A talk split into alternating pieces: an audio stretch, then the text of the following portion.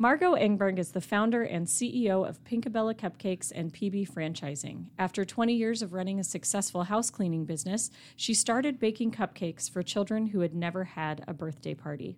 This grew into stores, franchises, and catering for large companies.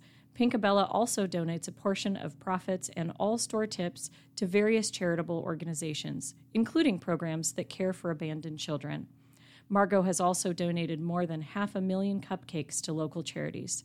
Margo is the mother of five beautiful adopted children and is the wife of Doug Engberg, who dedicates his life to helping kids in need.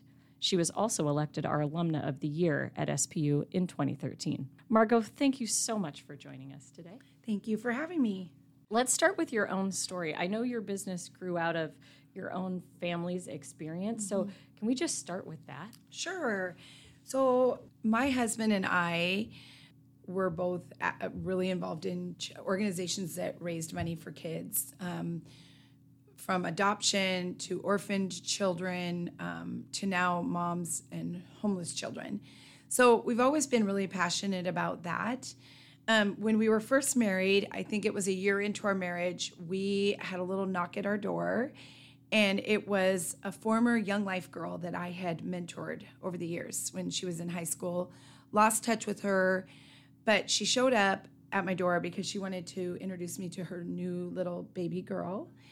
And um, when she dropped her off that night, and I say dropped her off, I mean that literally, she brought her to meet us, but said she wanted to go run some errands. And really, essentially, she never came back she didn't just abandon her. She worked through a process of coming to the conclusion that she couldn't care for that baby. Um, that night, my husband kind of made a funny joke. We were having our Christmas party the next day, and he's like, um, Is that thing spending the night? Because we're having our big party tomorrow. And I'm like, Yes, yes, she is. So it was literally one day into having Jasmine, our first, that my husband and I both became keenly aware of the children in need around us. We were already passionately involved in organizations that served the, the underserved, so we knew we knew the impact, and um, we instantly loved this little girl. We had a lot of people tell us, "Oh, you guys are crazy. You're going to lose her. You're you're enabling the mother." And we just really believed that we were to love her with reckless abandon, like Jesus loves us. So we loved her as if it didn't matter if we lost her. And um, I always cry when I tell this story, even it's though I've been telling it. story. Yes, yeah. I've been telling this story for well 17 years now. She really was our motivation that there were children all around us. Like we didn't have to look far to find kids that needed a family or to belong. Um, that actually prompted our next adoption of a baby I had always wanted to adopt a baby from Guatemala, and I don't really know where that was birthed, except my best friend had done a mission trip there and told me that there were literally babies in the dump. So I thought someday I might go to Guatemala and get a baby, but I had never been there. I didn't know anything about it. But I convinced my husband that we didn't want Jazzy, our first, to be an only child. And he agreed. Um, we were older parents. My I was 37 when I got married almost 39 when I got Jazzy. My husband was pushing 50. So we were like, gosh, we don't want to have this only child and have her be all alone. So we went to Guatemala after starting the process to adopt a baby, Mia. Um, she was just a couple days old when we got there, so we got to meet her right away. But when we were there on the visit, we were on an elevator with our facilitator who brings the baby to you, picks her up, and does all the in between paperwork. She had two older children on the elevator with her. Um, they asked her something in Spanish, and we said, What did they say? And she said, Oh, they asked if you were adopting them. And apparently, they were going to meet another family. So my husband just said yes. And I looked at him. I'm like, probably white as a ghost. And I'm like, did you say that out loud? Because I'm pretty sure they know yes in English. Yeah. And they did. They knew yes.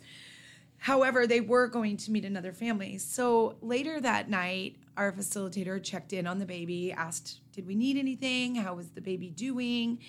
And we asked her, how did it go with the big kids today? And she said that um, the family didn't want them. Again, our hearts were breaking. Yes. How old were they at the time? They time? were seven and nine, and so old enough to know what was going on. yes, and we were just we were crushed to hear that. Um, and again, she's like, "Well, they're used to it. They're used to hearing no," and we're like, "No child should be told they don't belong to a home or a family." So, with reckless abandon, we said, "We'll take them." we didn't know where we were going to come up with the money. We had no clue. We had no money to do this. We had spent just a little backstory over a hundred thousand dollars fighting for Jazzy, the one whose mother dropped her off because the birth father from prison, a level three sex offender, had the right to fight for her. So that ended up taking up every dime we had to fight for her. But because we had to get a loan to do that, we ended up having enough money to adopt one baby, which was Mia. So we told the facilitator, "Gosh, we'd we'd love to figure this out, but we have no money." I think in our minds we're thinking she would just give them to us, like we wouldn't have to pay anything. But um, she said, "Oh, no problem. We we'll do a two for one, like they were donuts or something." And and we said, well, we don't even have enough money to to do one. It was 30 grand. And so that night we kept the kids with us. They got to stay with us. And we prayed, what what should we do? Though we knew racking up a credit card debt seemed irresponsible, we didn't think borrowing against our credit card was irresponsible to take on these kids. Though the questions came up, okay, well, if we can't even afford to do the adoption, how do you put them through college? And how do you give them weddings? And all of the things that we knew would come someday. But we're like, a home is all they need. They can find their way through college. We both found our way. I worked myself through college. I paid for my own wedding. These kids just need a mom and a dad. They don't need to worry about college now. And I know parents that are responsible planned for their kids' college. We didn't have a plan. Um, because to us at that moment the most important thing was giving these kids a loving home so we put them on our credit card for real like we put our kids on a credit card we got home got them settled we're dealing with you know the kids and the english and spanish language barrier um, blending them with Jasmine, who had been King Kong for about four years by herself. And now you're bringing in a baby and two big kids that have never spoken a lick of English, lots of needs. And so we're just balancing all that out. Um, in the meantime, one beautiful sunny day, I went to the mailbox and there was a check in the mail from the IRS that I had from a former business been fighting with them for years to figure out uh, that that I didn't owe certain money, and I had a refund in the amount of fifty two thousand dollars that I never thought I would see, and so we were able to pay off our credit card and get our kids into some programs that they desperately needed um, because we we had this money. It was amazing. It was such a a God thing, and it was a confirmation. Um, it doesn't mean it's been easy for the last 12 years. I- I mean, our kids are really, truly amazing. They have very few issues from other things we've heard from other adoptive parents, but we still have issues. We still have to deal with counseling and we have past that we have to deal with. But really, they're no more broken than any of us. And that's where you love people, right? You love them where they're broken and you don't love people because they're perfect. And I really believe these kids deserved a home and they got a home. I wish we could do that for more kids.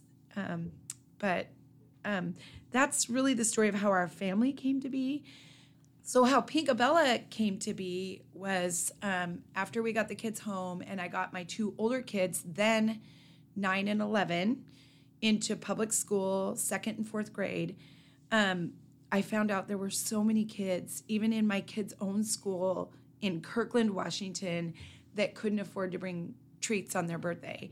And I didn't come from a very good background, but my mom always made sure I had cupcakes on my birthday. And I just couldn't imagine these kids not being able to afford treats. So I volunteered to be cupcake mom. I really loved to create. Um, I didn't own Pinkabella at that time, but I loved baking cupcakes and cookies and frosting them. And I was kind of known for my sugar cookies and my frosting, which were my grandma's sugar cookie and frosting recipe. So I thought, well, that's something I could do. I was working full time, cleaning houses, running a business. Um, but I thought cupcakes are something I can do when I get home, and I can offer those to kids in our kids' school who can afford. But I just pause for a sec to say I just I love that attitude so much because how often do we all look around and say the need is so big, Yeah. so deep, so wide. There's nothing I can do. I can't fix it. Which, of course, we can't fix everything. But what can we do? What you know, can and we do? What I can do is bake cupcakes for the kids Yes. who don't have them. So I just I love that attitude. I wish more of us would do that more often. So all right, keep going. well so that was the what can we do and um, i i started bringing cupcakes and had the orders were coming in i'd get emails from teachers like oh my bo- my i have a little boy in my class who tomorrow's his birthday. His mom doesn't have anything to give him. And so i started doing the cupcakes like over the top. I mean not safeway cupcakes. They were oh he likes basketball. I'm going to make a basketball. If he likes this i'm going to do that. And you know now those are the most expensive cupcakes in our store but i wasn't doing it for profit. I wasn't doing it as a business. I was just doing it. Mm-hmm. But what was born out of that was not a desire to, oh, I should start selling these so I can make money off all of this. It was more like, what if we could do something where we were making a profit and we were selling our products to be able to give back to those organizations that we're passionate about? Um, that whether it's through a donation of a dozen cupcakes that gets sold at an auction, I mean, don't underestimate the power of a dozen cupcakes. Of on multiple occasions, our cupcakes have sold for over ten thousand dollars for one dozen. Wow. Yes, it's it's crazy. So we never underestimated the impact a dozen of cupcakes could make. Um, again, it's what can I do? A dozen cupcakes seems like oh, you know, we sell them in our store for forty four dollars, but when they're auctioned off at an auction, I mean that is it's nothing for us to give a dozen. Um, so we thought if we were to open a cupcake store and sold them for profit, that would be monies we could share. But it was 2009, the economy was tanked, um, and I was running a successful house cleaning business, contributing to our family income. And we had very little money in the bank because at the time, my husband was doing consulting work with multiple organizations who had to cut back. So we counted on my income from cleaning. But I also knew that in that down to can- economy, I was going to start losing some accounts. People were going to have to cut back somewhere. So I came to my husband and I said, let's open a cupcake store. And he's like, okay, now I do think you're crazy. Like, there's something not right with you. And I said, no, I, I think we can make this work. I said, I was, I went to Redmond Town Center. I did all this on my own without my husband even knowing I was researching. I said, I went to Redmond Town Center and they have a ton of openings and they're signing six month leases to let you try it out. And he goes, Those are not selling points. Those are happening because of the economy. And I'm that like, That tells me successful businesses can't make it happen. Right. Yeah. And so he's like, hun, I just, I don't know how we can do it. And I said, well, what do we have to lose? Like, if we don't like invest money in a bakery, I can rent, I had researched renting space to bake off by the hour. So mm-hmm. whatever I'm baking off, I'll pay by the hour, bring it over to our store and we'll sell it and, and dec- I'll, I'll work all the hours. I'll bake in the middle of the night. I'll decorate early in the morning, come home, take the kids to school, then go back and work the store until the kids could come down after school and we could have dinner together. That was our life. And we would bring the kids down, and Doug would bring food, and we'd eat at the table so that we were still together. Um, that didn't last long um, because I had um, gone around to multiple people at the mall and said, Would you buy our cupcakes? And do you think there's a need? And I did the math because I'm not I'm not a mathematician at all. I'm also not very much of a business person. Have zero background in business, that, though all I've ever done is run my own business. I didn't know all the details of cash flow and all of that, but I did the math and I needed to sell 84 cupcakes a day to pay the rent. And I'm like, okay, that seems reasonable. And my husband's like, okay, but you got to pay rent, you have labor, you have lights, and you got to buy all the ingredients, right? Right. I'm like, I know, but 84 cupcakes a day, like on a weekend, is no big deal. And then there's going to be orders, and so we we finally agreed that we didn't have much to lose because at the store, we just put our own touches on it. We painted it. It was an existing store. We painted it. We put up you know, countertops and built our own display and bought a cheap cash register for 80 bucks at Home Depot or some or Office Depot.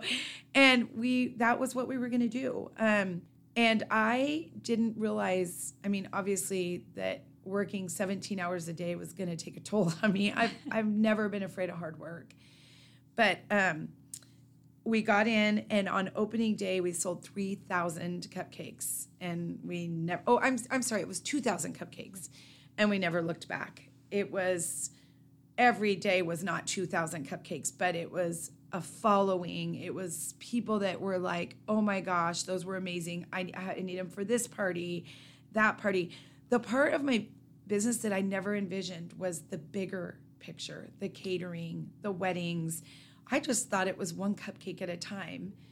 And in a way, it still is. Um, because I think of even the donations that come from a dozen cupcakes to an organization. It is one cupcake at a time. It doesn't have to be the order from Microsoft, which we love for 500 cupcakes or you know 5000 cupcakes was our first big order and we're like what are we going to do Um, I did hire someone right away, and that that was awesome. She was with me all these ten years. She just retired a month ago, so that's been a little bit hard to lose somebody that's been there from the very get go. But um, we're just always growing into ourselves. Like people ask me on a regular basis, "How did you open your second store?" I'm like, "We grew into that second store." I didn't go out and buy more equipment and hire more people. I utilized what I already had to maximize it. And once we maxed out, then then we would make those kind of decisions. Um, I have four stores now and two franchisees. Um, and still, business is hard. It's, it's still run like a small business. Cash flow is always tight because we have to buy a van or we have to put new tires on the van or our oven broke down or we need to get a new freezer. I mean, it that's ongoing. That's when you think you got it all figured out, something breaks. And and it's never anything cheap that breaks. So that that's how we started Pinkabella. Um, it's how we came to be. Um, it really was inspired by my kids. That's so amazing the just the whole arc of that story. So I want so I know that you give a lot of profits back and you donate a lot of cupcakes. Is there a specific story that you're just so proud of of where that money went or or how the cupcakes were part of a an organization? Well, I mean, there is just something so amazing about being at that auction when the paddle goes up to 10,000 for a dozen. And yeah, okay, Matt Hasselbeck bottom. but you're still so proud that and and even in that moment, though I've been to enough auctions and we give enough at auctions to know that when someone's paying 20,000 for a parking spot, it's not that the parking spot is worth 20,000. It's they're they're going to give, they're going to get something little back for it. It's so amazing to see people give mm-hmm. to be able whether they're buying a $10,000 dozen of cupcakes or 400 on the cupcakes they're giving back mm-hmm. and to me that that blesses me um, i don't but yes those are proud moments um, we just sold our cake at, at the ugm auction for $13000 and um, a Seahawk was holding it on the stage, but it's still just so you just sit back and you think, this is what we were born for. Like, this is why we created Pinkabella. Mm-hmm. Um, my husband and I still struggle month to month. You know, it's not like we have, I think people look at our stores and wow, they're crazy busy and they're rolling in the dough. And it, it isn't like that at all. We, we live in a beautiful home. We don't lack food, but we're still, it's humble. Like mm-hmm. it's what we've got. And, and we love to give back. So when we give, a lot of times it is sacrificially and, um, but we don't regret it ever. I've never, ever regretted giving one dime or one dozen cupcakes to any organization because I just don't believe you can outgive God. I truly believe that. Well, from the woman who came home with three children when she came to get one, I, I would believe that all day long. I love that story so much. So let's, for those of us who may never be able to love that recklessly, to bring home three children and one trip, what can the rest of us that don't have a bakery mm-hmm. to, to give away the cupcakes to the auctions, what can we do? What can we do on a daily basis to help be a part of what you yeah. do? Yeah, it, it doesn't have to be big. I I I learned that early on when you look at the Gates Foundation and what they're able to do and you think, how is my little dozen cupcakes going to make a difference? But it does. Like my whole story is example after example of one dozen cupcakes, what it can do. I think if we all thought t- to ourselves, what is it that I do on a daily basis? What is one thing that I do today that could make an impact? It could be volunteering at the shelter or turning your clothes over, not just to get them away quick to an organization that's going to sell them, but thoughtfully thinking through organizations that have women that are battered women or homeless women and children and saying, those guys could use my clothes. I think I learned that because it used to just be so easy to drop them off at Value Village. You get mm-hmm. your little ticket or at the, the big trailers that are parked at Fred Meyer.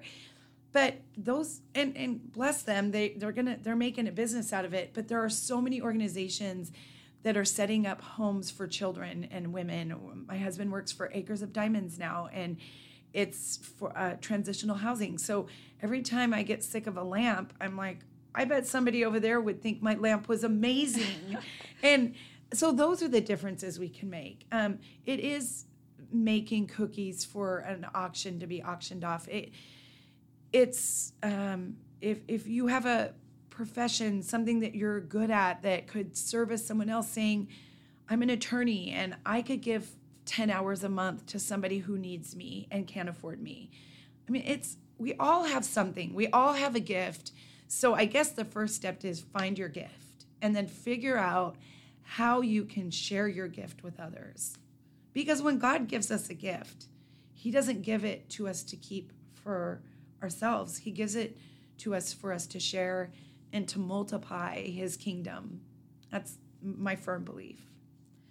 Well, I I know I am challenged today to go home and think of what I can do, what I can give in in new ways and in better ways. Like you said, maybe there are things you're already giving, but you can you can reassess what is the what is the most impact I can mm-hmm. have with that yeah. gift. So I just want to say thank you. Oh, thank you for welcome. coming today. Thank you for sharing your story, but thank you for who you are. Thank you for what you do, what you've done for your kids and for um, just our whole region with Thank your you. business. Thank you.